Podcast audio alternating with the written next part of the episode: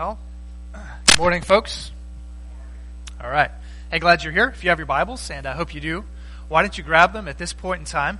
And let's turn uh, for one final time to the book of Haggai.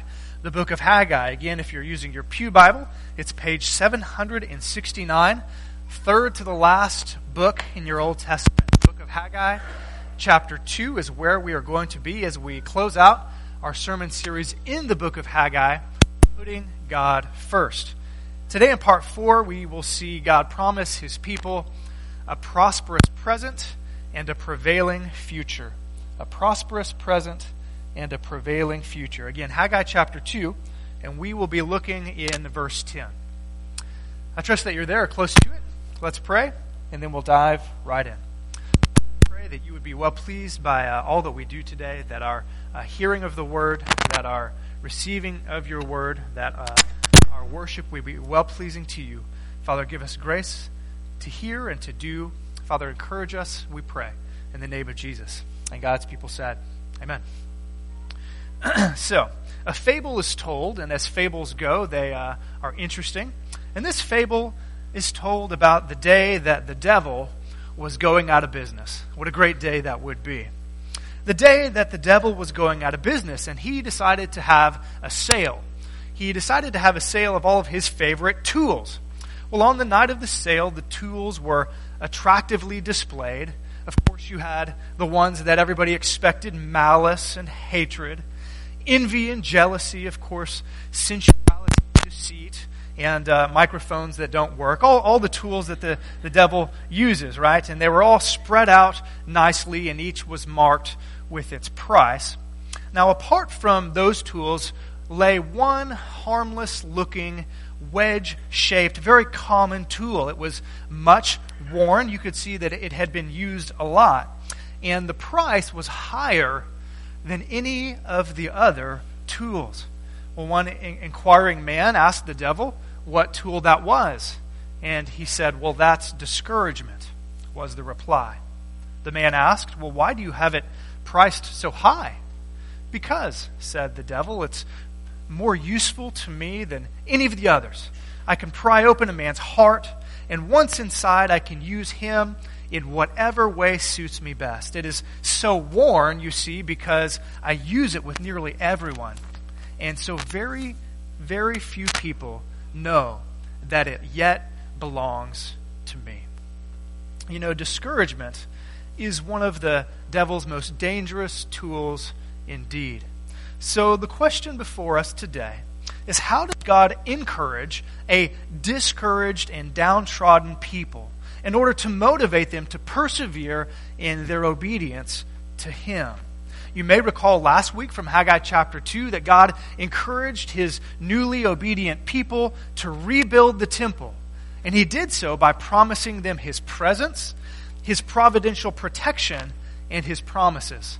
Well, as we wrap up our sermon series in Haggai's, Haggai chapter 2, God will continue to encourage his people, his discouraged people, by promising them a couple things. First, he's going to promise them a prosperous present and we'll see that in verses 10 through 19. And then he will encourage them by promising a prevailing future.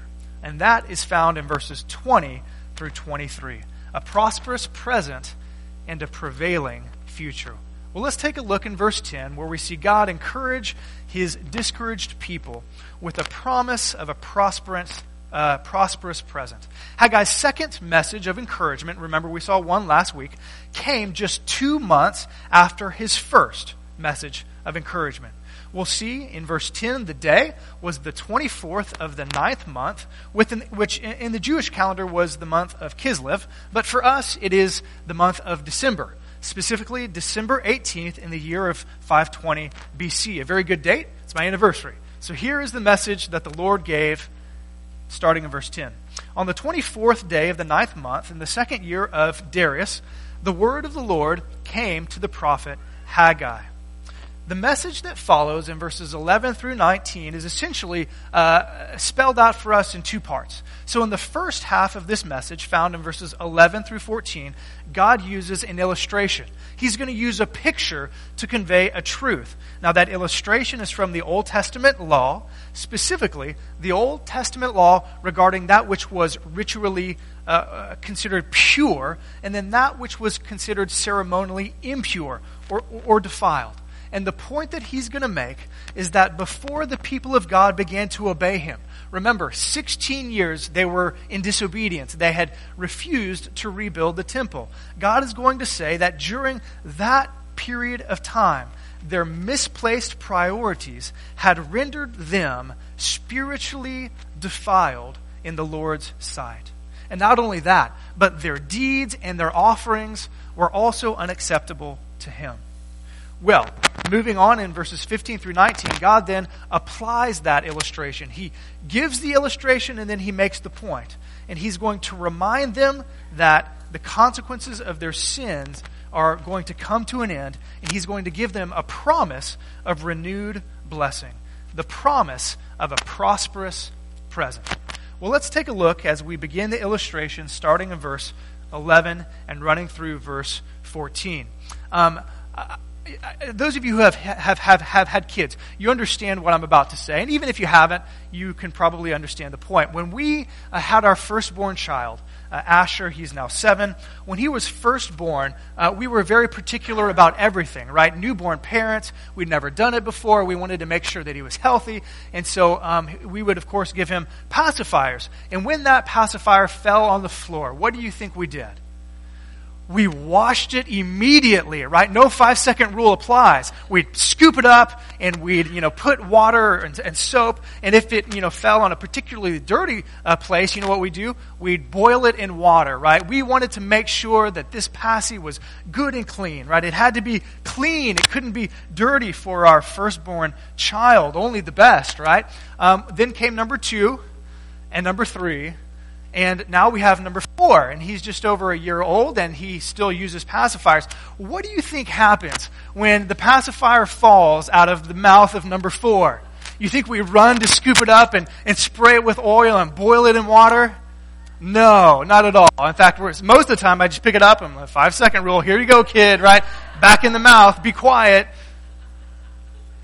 just to illustrate this point, and, and, and this is to my shame, but uh, the other day we were in our, uh, our garage, and uh, we keep our trash can inside our garage. And I was holding Dever, and something happened. He dropped the pacifier, and it kind of, it's those round ones, so they roll. I hate those things. The round ones, and so it rolled over to where the trash can is. And uh, as you well know, where you keep a trash can, it's generally just yucky and gross on the bottom, right? Just kind of around the trash can. And so it, it rolled over into that area. A, a, genuinely gross, disgusting area on the floor. What do you think I did? I picked it up and I was about to stick it back in his mouth and my wife said, that's been near the trash can. I said, okay. So I stuck it in my own mouth. I said, there, it's good. And I plugged him back up.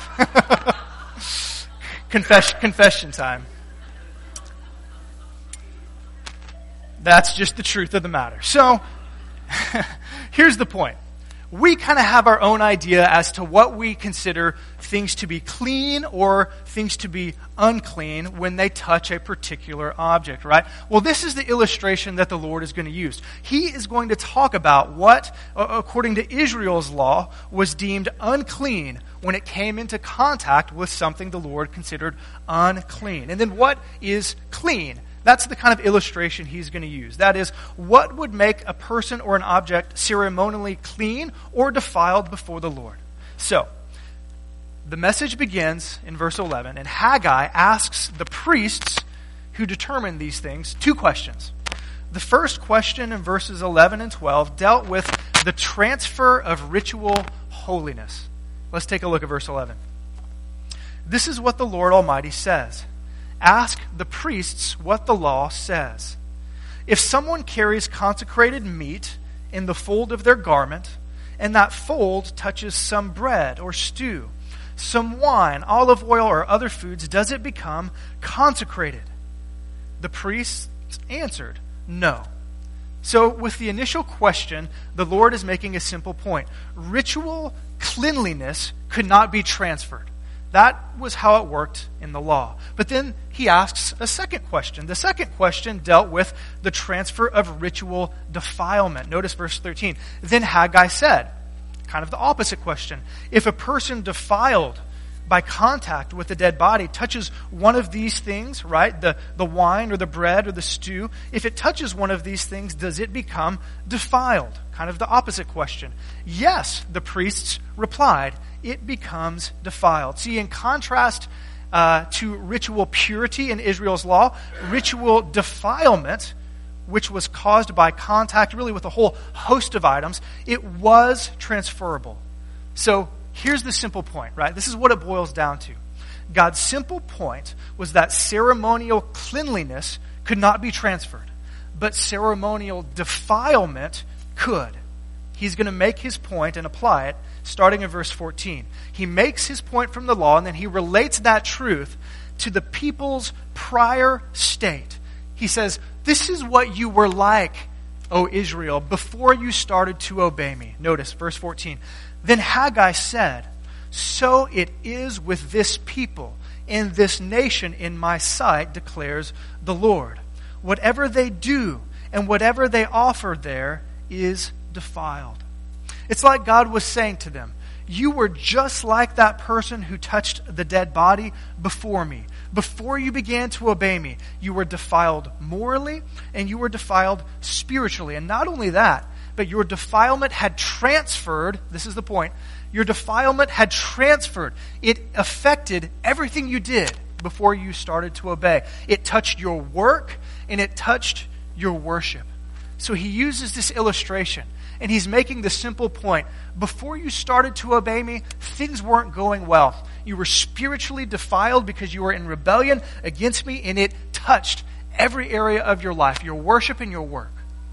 Next, in verses 15 through 19, we see this illustration applied.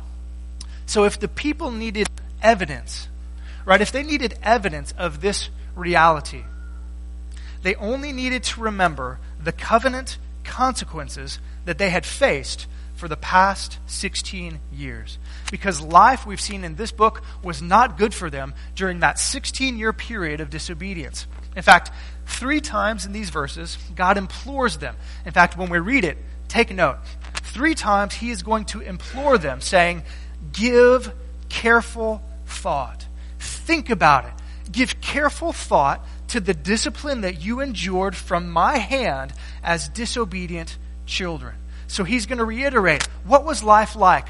What were the consequences of your sin? But there's a silver lining. There's a really good silver lining. Because not only does he say, think about what life used to be like, but he's going to point, point them to a future day, which was coming soon, when God would reverse course and pour out his covenant blessings upon them. Three times he says this little phrase From this day, that is that day, right? December 18th, 520. He's going to say, From this day on, I'm going to bless you but he doesn't do it immediately. In fact, it's interesting. In verse 15, he says, From this day on, but then he doesn't reveal the blessings to come.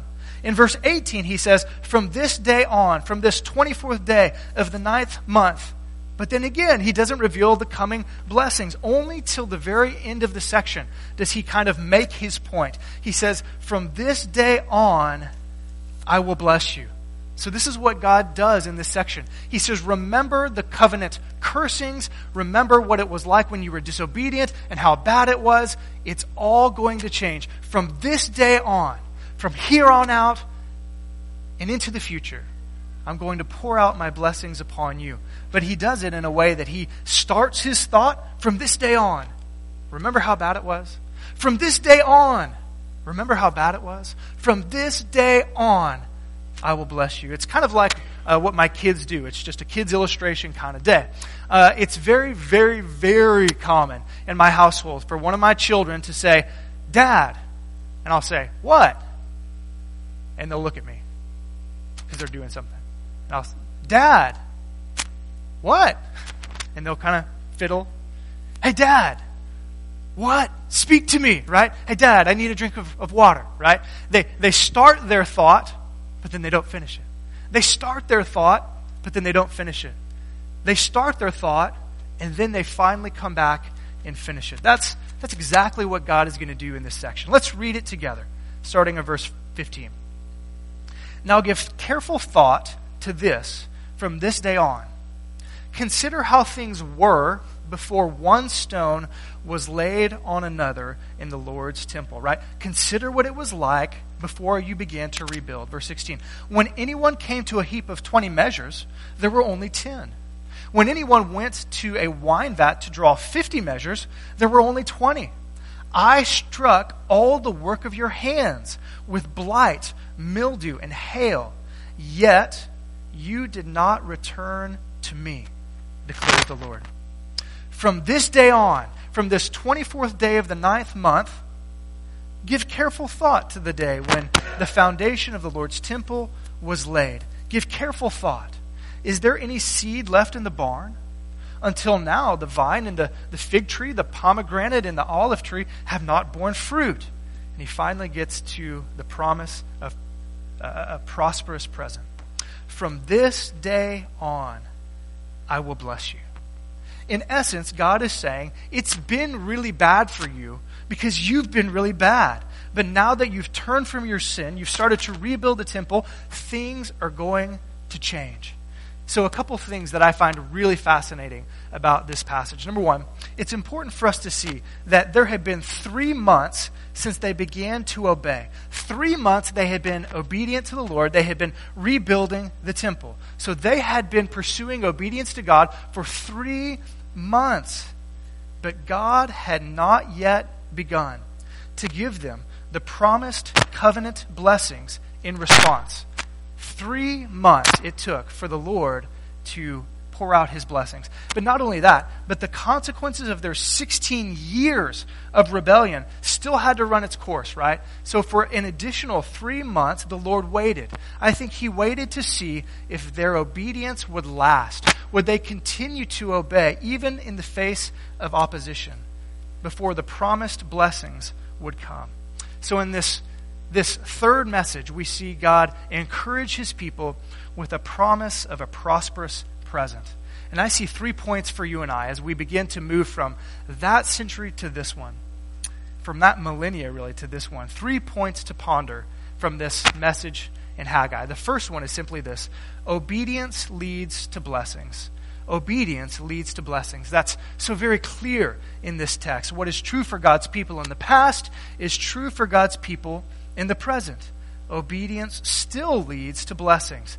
But there has been an important shift, an important change in covenants. Because as we move into the New Testament, what we begin to see is that the blessings promised under the new covenant initiated by Christ, which we will remember here in a few minutes through communion, are very different than those that the Lord promised his old covenant people, Israel as we move into the new covenant instituted by Christ, we see that the church is a spiritual entity. Unlike Israel, not tied to land or location. And that's why we see that the nature of the blessings that God promises us when we obey are primarily spiritual in nature.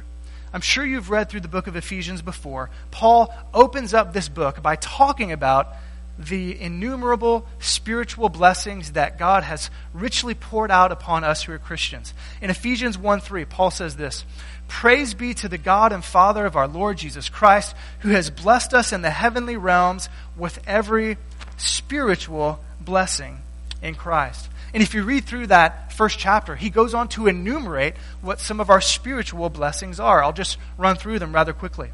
Number one, he chose us to be holy and to be blameless before Him.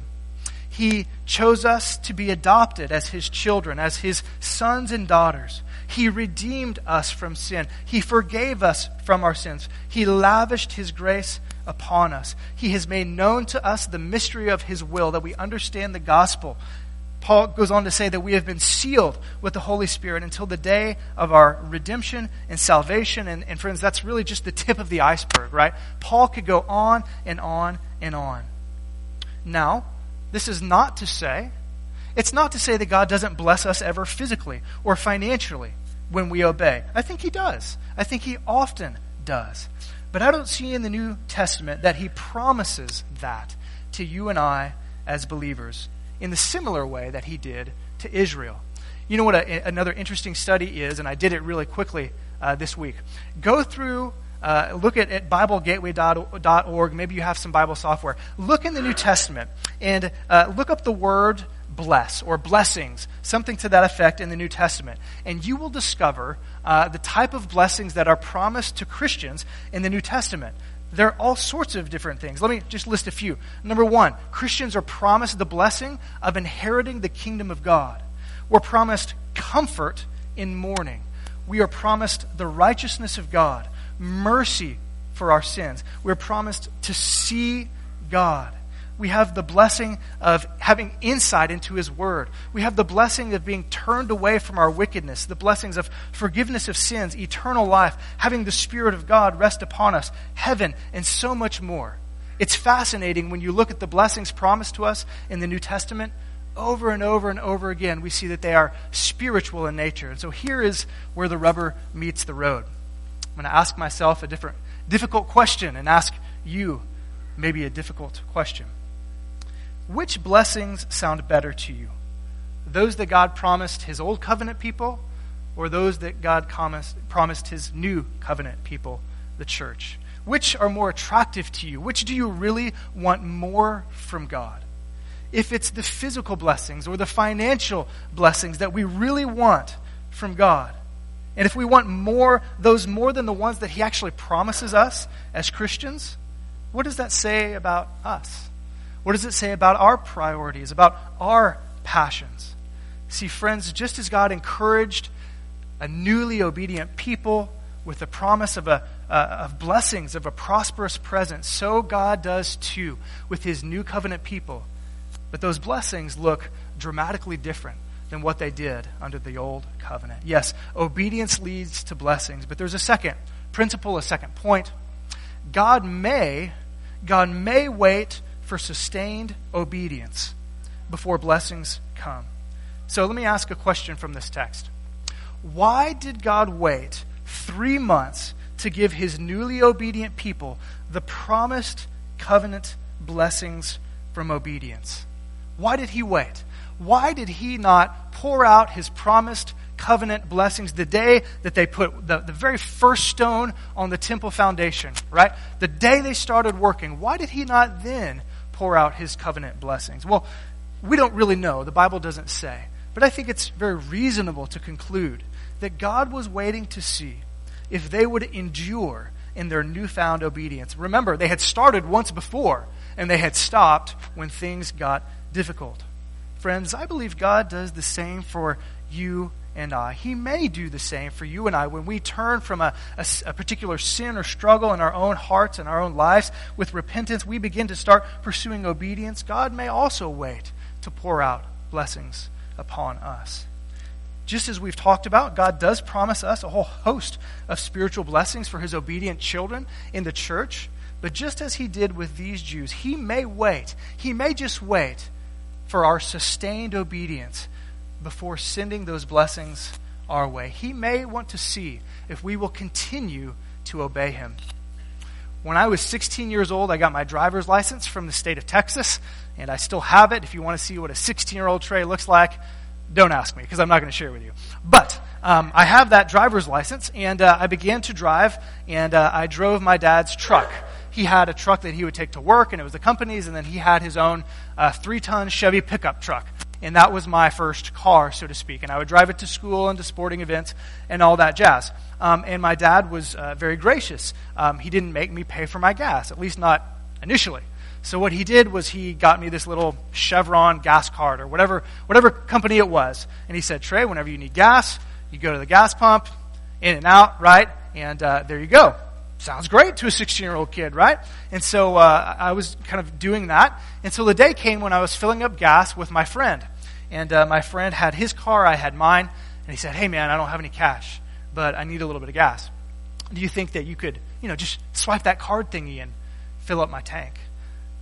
I'm a generous guy. I, li- I like my friends. And so I said, Sure. Why not, right? So I go boom, boom, and I fill up my tank, and I go boom, boom, and I fill up his tank. And I thought, eh, it's not going to hurt anything, right? A few weeks pass, the same scenario comes. Hey, Trey, I'm short of gas. Can you? Okay, one more time. Boom, boom, boom, boom. I think this happened uh, about three times. And uh, about a few weeks later, my dad said, Trey, we need to talk. I said, okay, what do we need to talk about? He said, well, you know, that gas card you gave, uh, I gave you. Yeah. Um, I've noticed that you filled up twice at the same location on the same day. What happened? And I said, Well, and I, and I was truthful. I said, This is what happened. My friend needed gas. I wanted to help him. So, and he said, What about the second time? Same thing. What about the third time? Same thing. And uh, he was very gracious with me. He said, Trey, um, you have a good heart. You, want you love your friends. That's good. But don't pay for the gas anymore, okay? That's, that, that credit card is for you and for you alone. So I thought he was going to take the card away from me. Well, he did in a sense. He said, You can still have the card, uh, but when you pay for that, I'm going to send you the bill. And so from that point on, I started fitting the bill. And he said, You know what? When you can prove to me that you can handle this, that you can be obedient to what I desire, then I'll start paying for your gas again. And it took a, a, matter of several months before he started to, to pay for that gas. And the, the point of the illustration is simply this that's what God was doing with his people he was saying, I'm going to wait to see if you will pursue consistent obedience to me. And then I will pour out my blessings upon you. But there's a third point, a third application, and it's also maybe a challenging one. Consequences of sinful choices often remain, even after repentance occurs. I think we see this very clearly from this text. God's people had been disobedient for 16 years.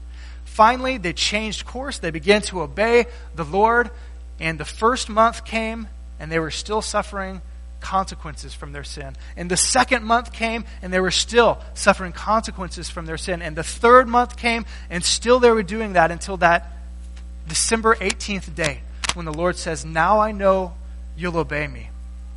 Now I know you'll obey me. Because consequences of sinful choices often, often remain even after repentance occurs. So, I don't know if you've ever experienced this in your life.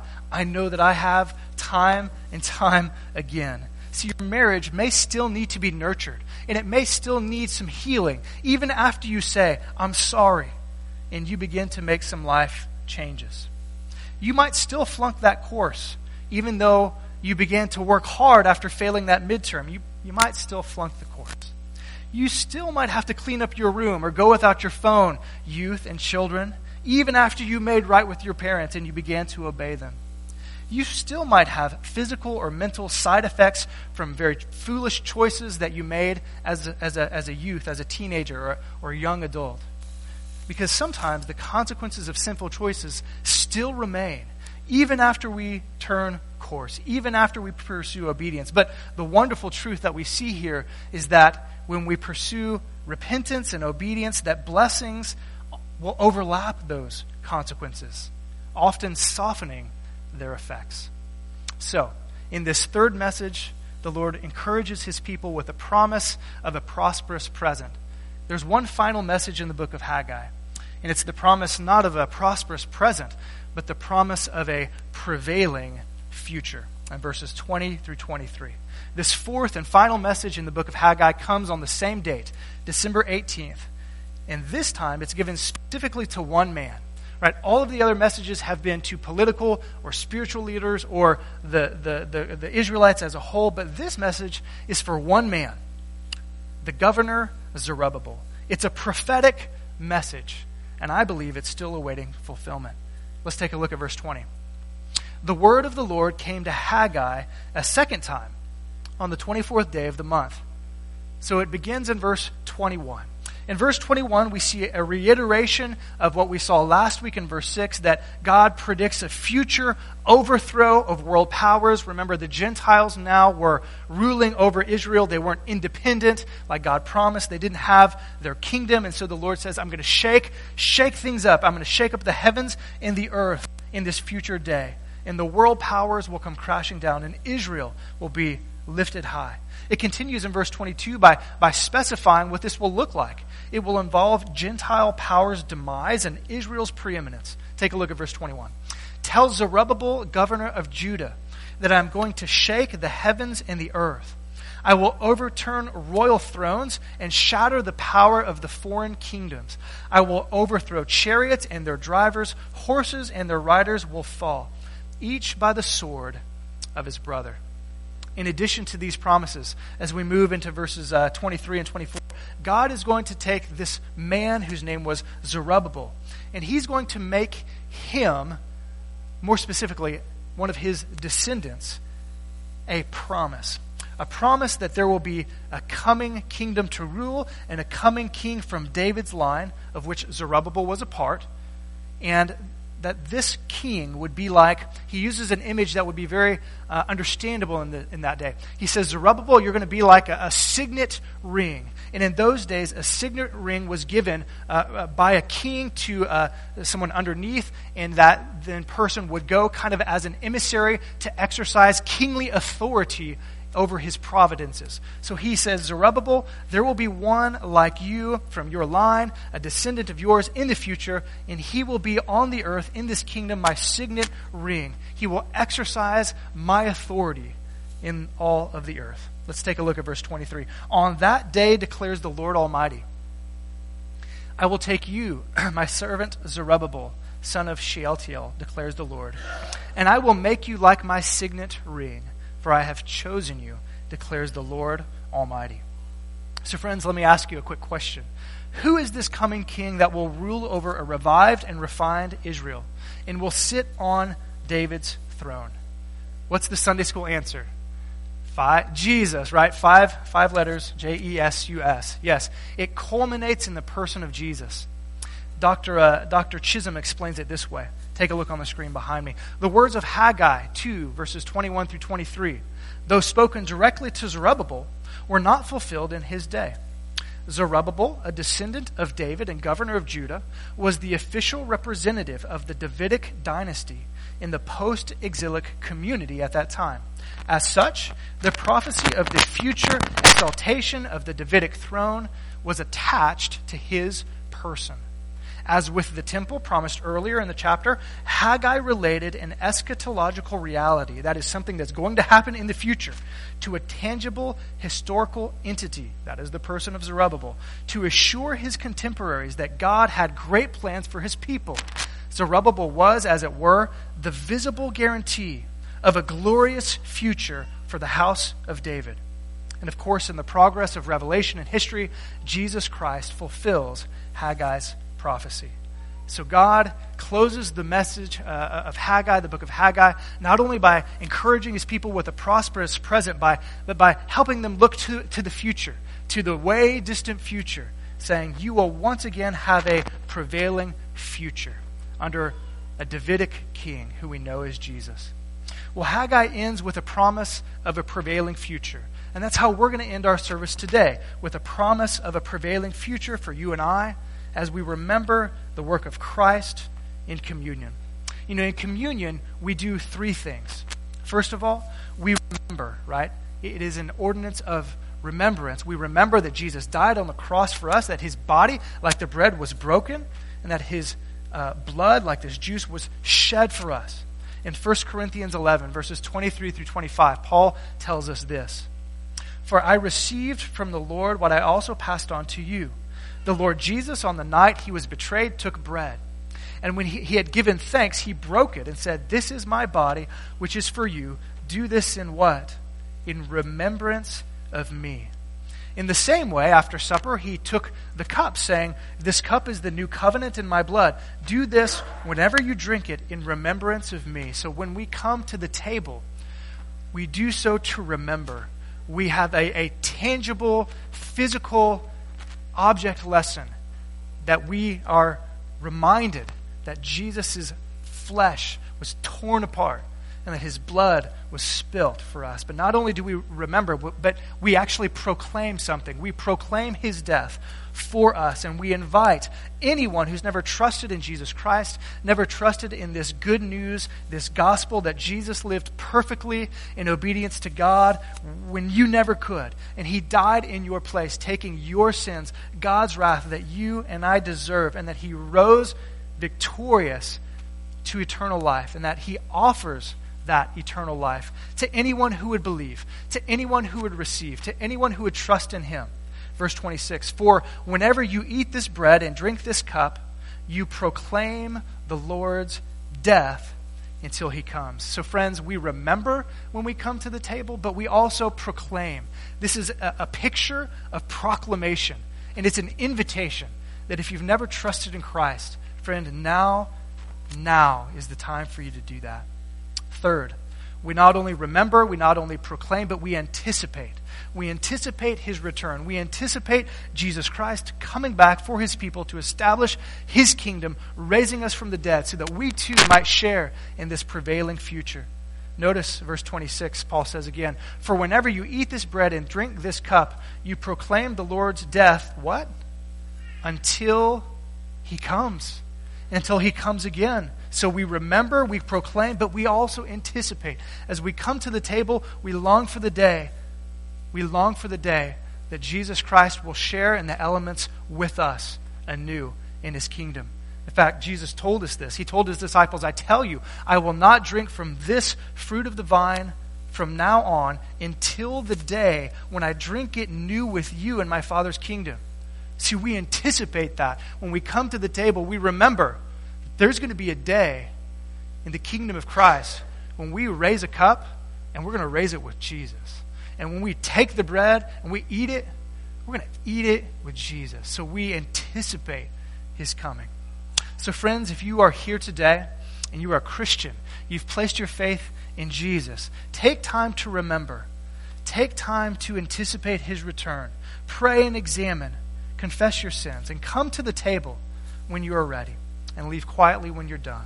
But if you are here today and you know that you've never trusted Jesus personally, then please abstain for the purpose of this meeting. Watch. See the picture of the gospel in the elements before your eyes.